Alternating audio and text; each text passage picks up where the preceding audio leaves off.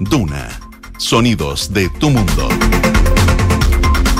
¿Cómo están? Comenzamos esta nueva edición de Reporte Minero y Energético por Radio Duna, todas las semanas revisando las principales novedades, los temas que se están discutiendo en el ámbito minero y energético a través de nuestra estación y por supuesto a través de nuestras plataformas digitales en Radio Duna, duna.cl y por supuesto Reporte Minero y Energético reporteminero.cl, en ese caso, nuestro portal. Eh, este 20 de julio vence el plazo para que el gobierno entregue su estrategia para aumentar la capacidad de fusión en el territorio, una fecha comprometida en el proyecto de ley de cierre de la Fundición Ventanas, con un aumento considerable en la producción de concentrados, que de hecho alcanzó el 76% del total de producción de cobre nacional y una caída de 30% en la producción del metal en cátodo en la última década y que en 2022 alcanzó poco más de 1,4 millones de toneladas Nuevamente, con esta cifra se entra en discusión cómo reforzar la industria y hacerla competitiva y sustentable. Vamos a estar conversando en detalle sobre el presente y futuro del sector. Para eso estaremos en análisis y conversación con Cristian Cifuentes, analista senior de SECO. Como todas las semanas también revisando las principales novedades, las noticias junto a nuestra editora América Rodríguez. Yo lo comentaba, un tema que hemos estado abordando eh, aquí en Radio Duna, también Reporte Minero y Energético en Canal 24 Horas sobre la situación de la fusión, la fundición, la estrategia también en términos y con este deadline, el 20 de julio, cuando vence el plazo para que el gobierno entregue su estrategia para aumentar la capacidad de fusión. Vamos a estar hablando de este y otros temas, para eso estamos junto a Cristian Cifuentes, analista senior de SESCO. Cristian, muchas gracias por acompañarnos, un placer. Gracias a ustedes por, la invitación. A ver, ¿cómo ves tú el contexto de, la industria sobre este tema en particular, sobre fundición? Yo ponía el tema de eh, la necesidad y la incertidumbre se genera a la espera de que el gobierno diga, bueno, este va a ser nuestro nuestro plan de juego, digamos, en términos de, y con eh, elementos que ya han sucedido, por ejemplo, ya el cierre definitivo de ventana y la situación también que se ve con respecto a Paipote, Nami, vamos sumando cosas. Mire, uno lo que esperaría obviamente es una definición estratégica que parta desde lo más básico que uno esperaría en estos momentos, que es una, una conversación con las comunidades. Eh, es sumamente importante tomar la, batuta en ese sentido, en el, en el, de poder acercar el sector minero a las comunidades y mostrarle que el desarrollo de fundiciones no tiene que convertirse necesariamente en zonas de sacrificio, que es como la imagen como se dice que es como la imagen que tiene en este momento la gente por el cierre de ventanas, eh, eh, que es un, un, un, vecino indeseable o la basura en el patio trasero, como algunos nombran muchas veces, pero, pero hay la estrategia lógica, y es lo que obviamente uno esperaría eh, eh, del, gobierno, es poder acercarse a la comunidad, mostrarle los beneficios de la, de la actividad, ver que la capacidad tecnológica que tienen las fundiciones ahora es completamente distinta a lo que observábamos hace 20, 30 años, entendiendo que la fundición más nueva es del año 93. Eh, por ende, la y si bien han tenido algunas renovaciones tecnológicas en el último tiempo gracias al, tema del DC28 para poder cumplir con la normativa, eh, pero igual son instalaciones antiguas, muy antiguas. La más antigua viene del 1914 y la más nueva del 93. Entonces, claro. son décadas de, de, de avances tecnológicos que no están considerados. Y eso obviamente queda en, el inconsciente colectivo, en la, gente. En esta conversación debería haber, a tu juicio, eh, Cristian, habido una claridad o algo más concreto en términos, por ejemplo, de en el proceso de cierre de ventanas, donde había un, tema evidentemente que se estaba hablando con Codelco, de cómo hacer la reubicación de, los trabajadores, pero de, de, alguna manera uno piensa o, siente que, que, se perdió esa, esa oportunidad de decir, bueno, vamos a comenzar con ese cierre de esta fundición, pero ya estamos en la evaluación de una nueva fundición, con todas las características que tú has dicho y poder sociabilizar la posibilidad de lo que sea en otros países del mundo donde haya una fundición y haya un polo urbano que se desarrolle ahí. Claro. Eso hubiera sido eh, indeseable, pero, pero hubiera sido una, una diferencia importante en lo que estamos viviendo hoy. Quizás con la, quizás con la percepción del sector privado particularmente. ¿ya? Eh, aquí, hay una, aquí hay que separar un poco también los temas. Hay un tema de la percepción de la industria, del sector privado particularmente, de cuáles son realmente las estrategias, solidez en las estrategias, es lo que en la misma, la misma industria esperó de la Estrategia Nacional del Litio, es lo mismo que está esperando en este momento en la Estrategia Nacional de Fundiciones, o como se vaya a llamar. Hay que, hay que entender que este viene es un proceso que igual eh, es, es complejo porque si bien se ha hecho análisis, SESCO lo hizo hace unos años atrás, otras instituciones lo han hecho al respecto al tema fundiciones. Eh, no hay números tangibles todavía, claros, más allá quizás del proyecto de NAMI que todos conocemos, pero eh, entonces tenemos que, si, el apurar eh, una respuesta de lo que se iba a hacer, que si bien iba a calmar al sector privado, podía haber espantado a la comunidad. Entonces, hay un, hay un punto intermedio, hay una línea muy delgada que es difícil poder seguirla. Y, hay que, y, ese, y esa mezcla o ese gris, por así decirlo, entre la, una reacción natural eh, es, lo, es lo complejo, creo, a mi parecer. O sea, ahora, obviamente, el haber dicho, sí, vamos a cerrar ventanas y vamos a tener una estrategia más o menos más sólida este, con estas líneas. como una carta digamos, se, se, cierra esto, pero se abre esta otra oportunidad, no sé. Era complejo, entendiendo que estamos hablando de que fue una decisión a los meses después de haber empezado un gobierno nuevo. O sea, eh, eh, eh, con un tema que si bien se venía discutiendo de antes, no había tampoco claridad en que realmente se iba a materializar. Entonces, es, no, es menor, es un tema delicado. ¿qué, es más importante para el gobierno en estos momentos, la ciudadanía o, responder a la inquietud del sector privado? Y esa línea es, es, esa, esa, esa amalgama de, decisiones es lo, que, es lo complejo.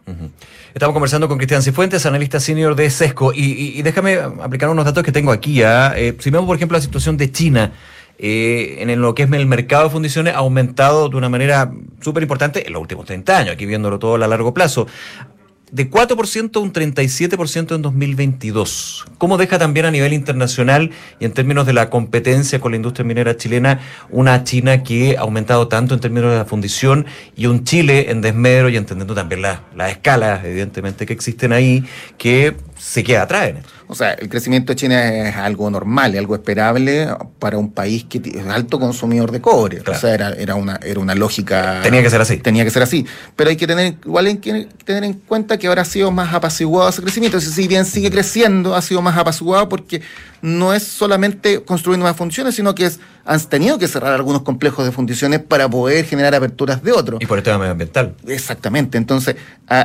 no. Eh, lo que uno esperaría en el, en, el mediano plazo es que obviamente este crecimiento de la capacidad fundidora sea apacigüe, no sea tan, tan fuerte como lo que hemos visto, o sea, eh, que obviamente había sido impensado. Nunca pensamos que iba a haber un crecimiento de fundiciones de esa manera. Pero eso no quita de que otros países también puedan ser actores estratégicos en este mercado de fundiciones. Y ahí obviamente es donde entra Chile y donde entra cualquier otro país que quiera participar. De ¿Pero tiene posibilidad de tener oportunidad Chile de ser? Quizás no un... Quizás uno viendo en el, presente diría difícil. Como están las condiciones planteadas ahora, es difícil. O sea, Chile tiene un 7% de participación aproximadamente en el mercado. Eh, con el cierre de, de ventanas, esa, esa, participación se reduce un poco, pero tampoco afecta porque eh, en, el, en, en, el volumen completo, sobre todo teniendo la, la, la, gran capacidad fundiera de China. El tema no es que si eso no es un actor relevante en la porcentualmente hablando, sino es, es cómo logra una estrategia eh, que beneficie al, al, al, país. Más que verlo como player internacional, mm. hay que verlo desde el punto de vista local. Y el efecto local y estratégico. Estratégico, exactamente. Ahí se entiende, claro. Exactamente. Exactamente, porque eh, el, muchos hablan de la, del valor agregado que genera las fundiciones pero, pero lo importante aquí es, la, es lo estratégico. Tú lo dijiste en tus palabras iniciales. Hay un crecimiento importante en la producción de concentrados. Se espera que a la próxima década, eh, según los informes de Cochilco, la producción de concentrado crezca 40% incluso. Y eso obviamente tiene, eh, genera una dependencia, obviamente, de quién va a ser el comprador de ese concentrado. Si nosotros no somos lo suficientemente estratégicos para poder tener alguna herramienta que nos permita negociar y, tener un cierto poder negociador de esa capacidad extra de, concentrado, nos, vamos, nos vemos debilitados en, el mercado. Entonces, esa, esa es la posición estratégica de Chile, de ver cómo, eh, cómo puede entrar al, mercado, cómo puede jugar con esa producción máxima, porque al final fácilmente pues, eh, va a depender del comprador. Y si no tiene un comprador que lo adquiera esa cantidad de concentrado, si bien obviamente hay contrato, la, la, industria minera se destaca por ser una industria bastante seria a nivel de contrato, pero, pero siempre es bueno tener una herramienta cerca para poder jugar con ese poder negociador. Cristian, si uno va eh, delineando lo que podrían ser los ejes o dónde deberían ir los ejes de esta estrategia de fundición que, que presentaría el gobierno, me quedo con los dos primeros. Primero tú mencionabas eh, la relación con las comunidades, hablar con las comunidades, explicar y, educar también en ese sentido. Eh, lo segundo, esta mirada más local. ¿Qué otros ejes deberían ser relevantes en esta estrategia para finalmente ir a ese O sea, obviamente definir una capacidad de fundición. ¿Cuánto queremos? ¿Cuánto es la instalación que queremos? La meta, ¿cuál es la instalación? Porque, bien real y porque, porque reemplazar una fundición, reemplazarla por una capacidad de lo que tenía ventana, no afecta, no afecta a la estructura de, de costos de tratamiento, por ejemplo. Pero si hablamos de una capacidad de fundición sobre un millón de toneladas, claro, ahí estaríamos hablando en otras palabras. Quizá ahí igual entraría un driver, si entra con un costo costo competitivo, eh, con tecnologías avanzadas, puede ser que se convierta en un actor importante en, el ajuste de los costos de tratamiento. Porque ¿Eso podría ser lo más tangible la estrategia, tú crees? O sea, en primera instancia sí. No digo que lo otro no, digamos, pero otros pueden ser temas más de, de, de todo a largo plazo, pero esto, decir, nuestra meta de fundición tiene que ser esto y para eso yo tengo que generar esta función con esta característica, con esta O sea, claro, o sea, los drivers principales son el tamaño de la fundición y obviamente eh, el costo competitivo de esa fundición, la tecnología de esa fundición y también asegurar el suministro de esa fundición. Claro. Y ahí obviamente es clave. Es clave el rol de articulador que pueda tener el Estado. Es sumamente importante, eh, porque no es, eh, y ahí viene, bueno, yo creo que es, más que nada una conversación relacionada a, a cómo debería ser esta, esta, eh, este desarrollo, eh, me pasa a qué parte, pero, pero, pero como digo, son, son como, serían como los ejes importantes, o sea, el tamaño, el, el costo, la tecnología y el aseguramiento de ese, de ese, de ese concentrado para poder surtir la función. ¿Y ese rol articulador también debería ser un eje? Y te lo pregunto por la situación que hemos comentado varios programas ya, y, hay una conversación ahí bien pendiente en términos de la situación del precio nacional de la minería, lo que pasa con Paipote, ya lo que sucedió con el cierre de ventana, quién articula esto, quién es que finalmente, o sea, si nos pensamos quién es el actor principal, digamos, en tema fundición, en a mí y en a mí tiene problemas que ahora están desde ese tiempo. Lo hemos conversado también aquí con ex integrantes de, del Precio Nacional de Minería. Mira, eh, el Estado puede ser, ¿por qué no? Puede ser sector privado, ¿por qué no?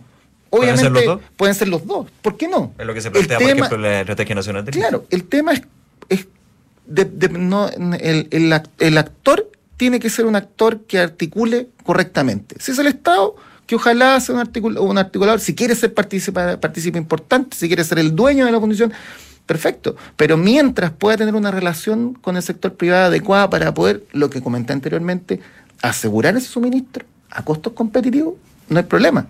Si es un el sector privado, bienvenido sea. Si es el sector privado que está interesado. Pero tiene que cumplir con esas condiciones. Pero claro, mientras cumpla con esas condiciones. No hay que perderse. Eh, eh, por eso, el horizonte está claro. Comunidades, ¿te fijas? El, rol estratégico de nuestro país en la actividad minera. Y hay un tema no menor, eh, que yo creo que, muy pocos lo comentan, que si bien siempre se asocia la, la actividad de fundiciones como un sector contaminante, una fundición bien hecha, con tecnología bien buena y con, con de, de, punta, puede tener un rol ambiental importante. Puede tener otro uso, ¿eh? no solamente para el, el, el, mineral, el metal en este caso. Y, la reutilización de otro elemento. En, la, en virtud de la economía circular, claro. o sea, hay que entender, por ejemplo, que hay muchas fundiciones que no solamente reciben el concentrado, sino que también entregan material recirculante dentro de, su, de sus procesos, que son escorias, que, que son, pueden ser considerados desechos, pero los, los vuelven a ingresar al proceso. Además, también una, una fundición que pueda también, creo que lo decían el fin de semana, en, en, en, la, en, en un diario acerca de por qué una fundición que sea, que, se, que sea especialista en minerales complejos. Chile tiene grandes faenas mineras que producen minerales complejos. ¿Por qué no una de tecnología de punta, pero también que pueda tratar minerales complejos? Y genera también un plus, un plus adicional.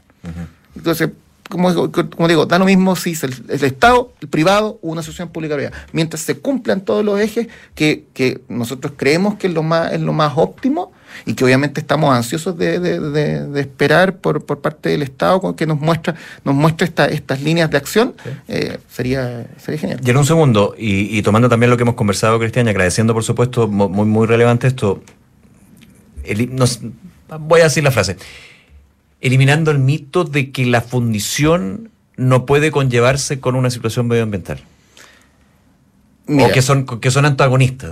No, de hecho, en, la, minería actual eso tiene un rol mucho más importante. Hay que entender que la minería está dando una, imagen de una minería sustentable, rompiendo el paradigma de hace, hace aproximadamente 30 años, donde la actividad minera era depredadora, destructora, incluso son lo que se, percibe en la ciudadanía. Si tú, incluso en todas las encuestas que se han hecho en algún momento, siempre salen las mismas discusiones en la palestra las exigencias de la trazabilidad de la actividad minera son cada vez más altas.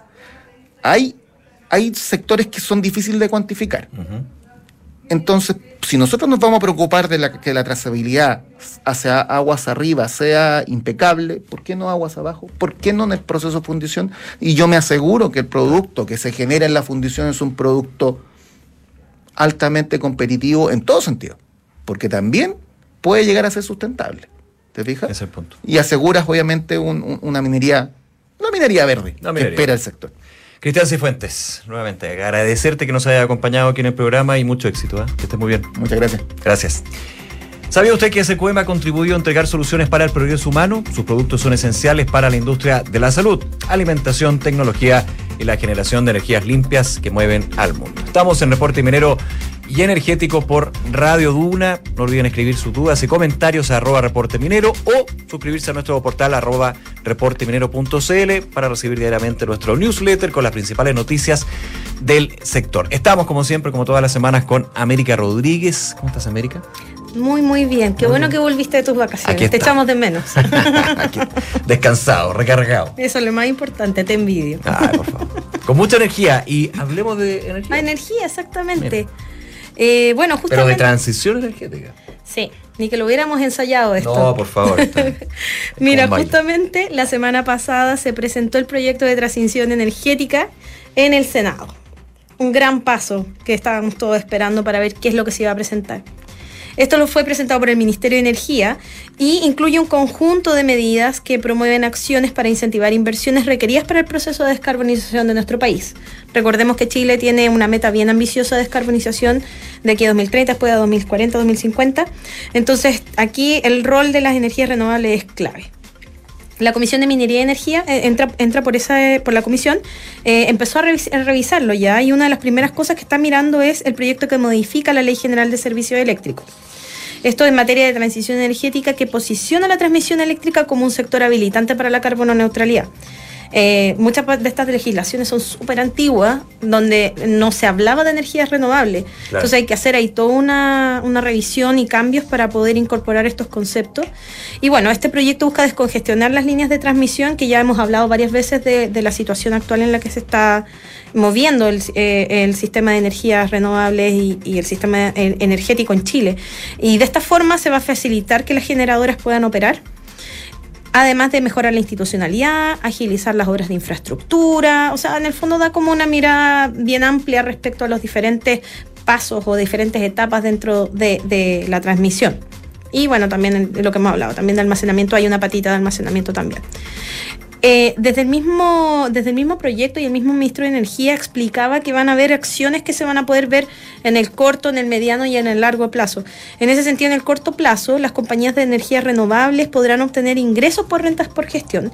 En, el mediano plazo, estamos pensando 2026 a 2030, se verán cambios eh, producto de la puesta en marcha del sistema de almacenamiento, que fue uno de los anuncios que se hizo eh, en, la cuenta pública. Y en el largo plazo se va a ver cómo el sistema sistema se descongestiona totalmente em, una vez que ya empiece eh, la transmisión, quemarlo ahí y refuncionar. Esto es bien clave porque en el fondo también va a impactar, eh, o sea, cualquier empresa, o sea, cualquier rubro, incluso el minero que quiere, que tiene metas de descarbonización, sin esto previamente no se va a poder cumplir. O sea, es la cancha donde juega. Exactamente. Así que ahí vamos a estar atentos a, cómo se desarrolla esto. Después tiene que pasar a Hacienda, eh, pero ya empezamos con esta discusión.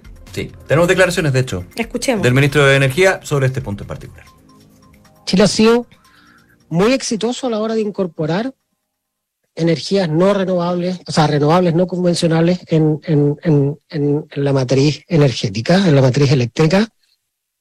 Esto es fundamental para eh, la transición energética y nuestros compromisos de carbono neutralidad, porque eh, la descarbonización del sector eléctrico representa un tercio de eh, nuestro compromiso de carbono neutralidad hacia el 2050. Ahí lo que explicaba entonces el eh, ministro de Energía, Diego Pardo, que de hecho acompaña, acompañado al presidente Gabriel Boric en esta gira por Europa con varios temas y entre ellos justamente los de su cartera. El litio, el hidrógeno verde, hay de todo un poco y esto es lo que fue la antesala también de la visita de eh, la comitiva de la Comisión Europea, justamente abordando este punto. Exactamente, bueno, de hecho, en esta misma línea, que bueno que lo mencionabas, porque justamente en el contexto de la visita de Gabriel Boric a Europa, eh, se están haciendo varias acciones de acercamiento a países de allá pensando en posicionar la Estrategia Nacional del Litio, los planes con hidrógeno verde, también incluido el cobre, también energías renovables. O sea, hay un interés de posicionar estas medidas que se están tomando. Eh, en ese sentido, bueno, se destacó la visita en España que tuvo el presidente, donde se reunió con diferentes figuras públicas, eh, políticas, perdón, y bueno, en un encuentro con empresarios, donde también hizo una invitación a profundizar los lazos. En el fondo, pensar también invitarlos a que veamos un espacio de colaboración eh, para impulsar la industria del litio, del cobre y del hidrógeno verde. Al final, estos son sectores súper estratégicos y que tienen un potencial enorme de crecimiento, eh, sobre todo por la ventana de tiempo que tenemos para poder eh, responder a la futura demanda que haya de todos estos minerales y del hidrógeno verde como combustible para descarbonizar. Claro, hay discusiones que en Europa ya están más avanzadas que acá. Exactamente, bueno, y recordemos que también, como tú lo mencionabas al principio, que hace un tiempo atrás vino una delegada desde la Unión Europea y todo ese tema, había una preocupación en qué estábamos haciendo en torno a la situación de, las energías, exactamente, hidrógeno verde, qué estaba pasando con las renovables. O sea, sin renovables no hay hidrógeno verde, entonces esto es clave. Eh, bueno, también en, eso... Eh, destacó también que ayer el ministro de Economía, Nicolás Grau, junto a la directora de Invest Chile, Carla Flores, también iniciaron parte de su gira también por Europa y estaban en Alemania. Eh, ayer estuvieron en Berlín en una gira de promoción de inversiones. Eh, se hicieron reuniones con representantes del Ministerio Federal Alemán, eh, de Economía y Protección del Clima. Y bueno, en esta visita también se le hizo mucha promoción a las oportunidades que representa sectores como la industria del litio. O sea, se podría decir casi que el litio, el hidrógeno verde y el cobre son la niña bonita del baile en este momento cosa que es bien necesaria pensando que es parte eh, estratégica del país, pero también de la, de, la economía nacional. Claro, en ese baile hay que poner bien la música, eso sí. Exactamente, bueno, Para que no se acabe la fiesta. si, seguimos la analogía. Claro, si seguimos la analogía, claramente sí. Que ese es el cuestionamiento que también ha habido de algunos actores, de decir, tal vez se está poniendo la carreta delante de los bueyes. Eh, porque todavía, por ejemplo, estamos esperando más, más información respecto al litio, se está esperando, bueno, también lo mismo que... La estrategia de fundiciones que estamos La estrategia de fundiciones, que recordemos que en 2015 se inició una discusión, se armó una comisión en torno a fundiciones en el gobierno de la presidenta Bachelet II, eh, que no prosperó, no avanzó mucho más. Em, después lo de ventanas, que sí, que no, y ahora estamos en esto. Así que igual hay que estar ahí mirando qué, qué va a suceder ahí con eso. Perfecto. Otro tema, estaba viendo acá, Feria de Exploraciones y Minas, FEXMIN 2023. Cuéntanos de qué se trata y cuándo hay las coordenadas. Sí, eh, bueno, de hecho, de entre el 29 y el 31 de agosto se va a desarrollar la Feria FEXMIN, que es una feria de exploraciones y minas, que tiene como lema este año nuevos yacimientos para el desarrollo minero. En el encuentro se va a evidenciar la gran potencialidad geológica que tiene nuestro país y el continente y también se va a discutir sobre la confianza en que el futuro de la minería se basa en una permanente y exitosa exploración. Cabe mencionar que hay que recordar que el año pasado se destinaron cerca de 713 millones de dólares en exploración en Chile, lo que supuso un aumento de 5,48, perdón, que supone una representación a nivel eh, mundial del 5,48% del presupuesto global. Y esto fue eh, que, alcanza 13 mil millones de dólares. Es una cifra importante. También eh, vimos un aumento, recordemos que con el COVID eh, muchas de estas exploraciones que son todos proyectos a largo plazo, muy a ciegas, tú tienes suposiciones de lo que puedes encontrar. con el COVID esto se detuvo en muchos países y Chile no fue la excepción. En ese sentido, el año pasado se registraron 217 proyectos de exploración en Chile, la mayoría de cobre, seguidos de oro y litio que eso también es muy relevante considerando la Estrategia Nacional del Litio. Y bueno, en ese sentido, em, para quienes quieran conocer eh, a los conferencistas que van a participar en este año, este importante encuentro, los invitamos igual a revisar todos los programas en fexmin.cl y también va a haber una sección especial en nuestro portal reporteminero.cl para que quienes quieran asistir em, puedan revisar toda la información, se informen y vayan a esta, a esta feria. Excelente. Muy buena invitación entonces, América. Como siempre, muchas gracias. Que te vaya muy bien. Gracias a ti, Nico. Nos vemos. Ya a ustedes, eh, agradecerles su sintonía. Por supuesto, recordarles que nuestros contenidos ustedes los pueden revisar en reporteminero.cl, en nuestras redes sociales, también en arroba Radio Duna y vernos a través de Canal 24 Horas y TV Chile, también Reporte Minero y Energético ya en estos 10 años, donde hablamos de minería y energía. Soy Nicolás Vial. Esto fue Reporte Minero y Energético por Radio Duna. Hasta la próxima semana. Que esté muy bien. Chao.